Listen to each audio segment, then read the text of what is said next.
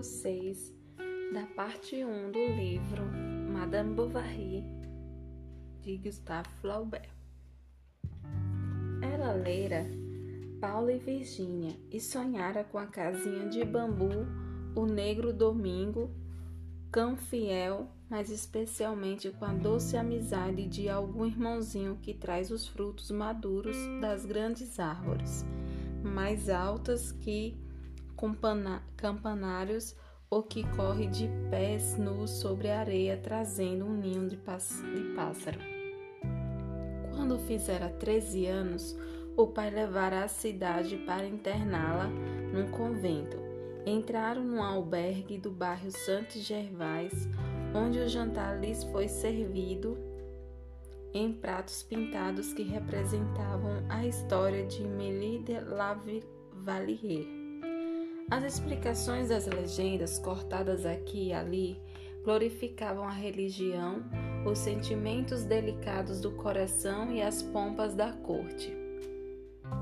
Longe de aborrecer-se no convento no início, Emma sentiu-se feliz na companhia das boas irmãs que, para distraí-la, a levavam à capela, onde se penetrava por longo corredor que partia do refeitório. Ela brincava pouco nos períodos de recreio, compreendia bem o catecismo e era sempre quem respondia ao senhor vigário nas questões difíceis. Vivendo assim, sem jamais sair da atmosfera morna das aulas e entre aquelas mulheres de hábitos brancos e chapéus em... encimados por cruzes, entregou-se facilmente ao langor místico que se evola dos perfumes do altar, do frescor dos repositórios de água benta e do brilho dos círios. Em lugar de acompanhar a missa, ela olhava no livro de as vinhetas piedosas impressas em azul, amando o Cordeiro de Deus, o Sagrado Coração transpassados de flechas agudas ou do pobre Jesus que caía ao carregar a cruz. Tentou, por mortificação, passar um dia inteiro sem comer e procurava na imaginação um voto qualquer para cumprir.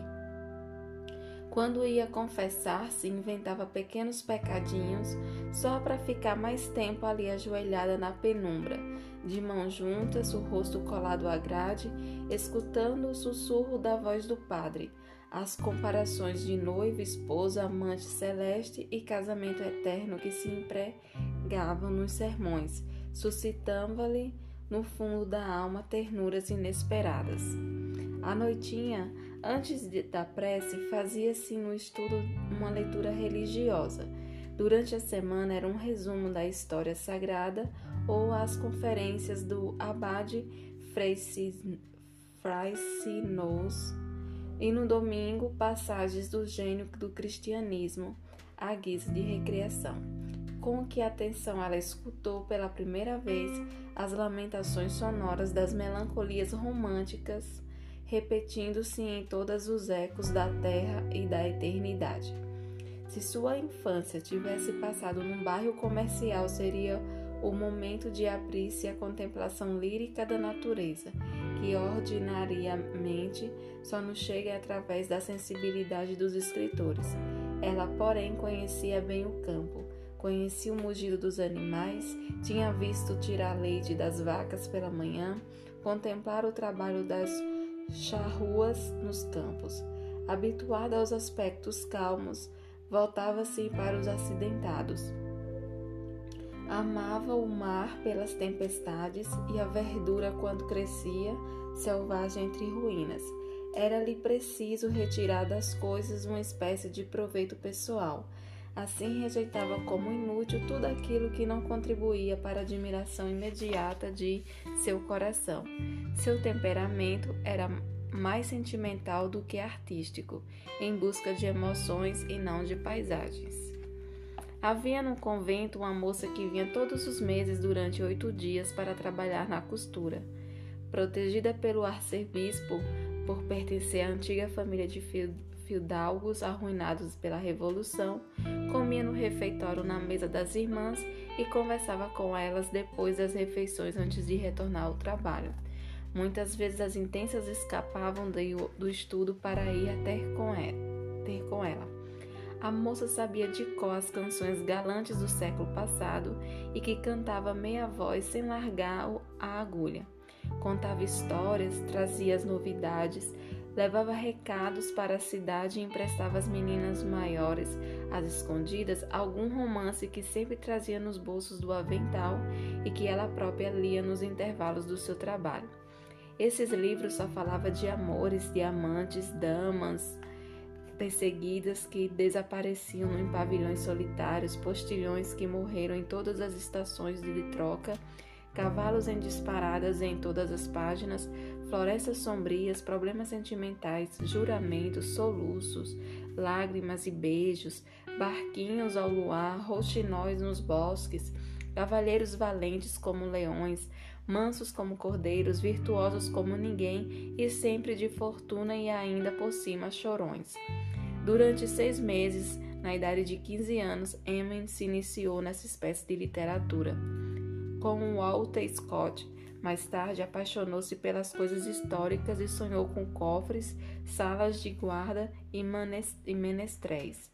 Desejou ter vivido em, em um feudo antigo, como aquelas castelãs e vestidos longos que, sob a curva das ogivas, passava os dias os cotovelos sobre o peitoril de pedra e o queixo entre as mãos à espera de que viesse do fundo da floresta um cavalheiro de pluma branca montado em um corcel negro.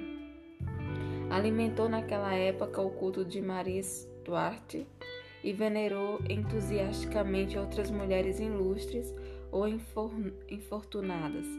Joana d'Arc, Heloísa, Agnès Sorel e a bela Ferronier e Clemence Isaure para ela destacavam-se como cometas sobre a imensidão tenebrosa da história, onde parecia ainda que aqui e ali, porém mais perdidos nas sombras e sem qualquer relação entre si, São Luís com seu carvalho, Bailard moribundo e alguns dos ferocidas de Luís XI, um pouco de Saint-Barthélemy e sempre a lembrança dos pratos pintados que glorificavam a corte de Luís Luís XIV, desculpa. Na aula de música, nas canções que ela cantava, só apareciam anjinhos de asas de ouro, madonas, lagunas, gondoleiros, composições pacíficas que a deixavam entrever, através da frivolidade da letra, a atraente fantasmagória das realidades sentimentais. Alguns de suas amigas traziam ao convento os álbuns de recordações que haviam recebidos de presente do ano bom. Era preciso escondê-los, pois aquilo era uma aventura. Liam-nos em segredo nos dormitórios, manuseando delicadamente as belas fitas de cetim. Emma fitava em embevecida os nomes dos autores desconhecidos que tinha assinado abaixo de suas peças, e geralmente condes e viscondes. E ela fremia, soerguendo com respiração o papel de seda das gravuras que erguia dobrado no meio e caía lentamente sobre a página. As ilustrações figuravam jovens mancebos que, por trás das balaustradas, de um balcão apertavam nos braços donzelas de vestido branco. Retratos anônimos de ladies inglesas de cabelos louros soltos que, sob os seus redondos chapéus de palha, fitavam o observador com grandes olhos claros. Viam-se nobres nas carruagens que atravessavam parques, galgos e que saltavam à frente do veículo conduzindo por lacaios de uniforme branco. Outras figuras desveneando em sofás contemplava a lua pelas janelas entreabertas, meio ocultas por cortina negra. Ainda outras donzelas ingênuas, com lágrimas no rosto, acariciava pombinhas presas em gaiolas góticas ou sorrindo desfolhavam-se margaridas com os dedos pontudos.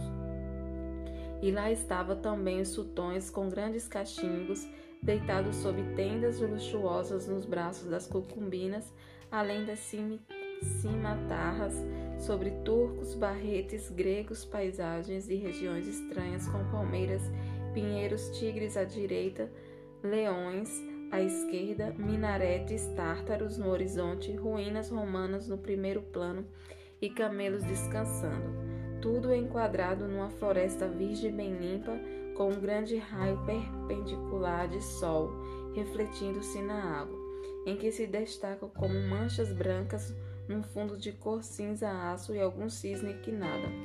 E o abajur de óleo preso à parede acima da cabeça de Emma iluminavam todas aquelas ilustrações do mundo e passava à sua frente uma após as outras, no silêncio do dormitório, ao som longínquo de algum fiacre retardário que ainda rolavam pelas ruas.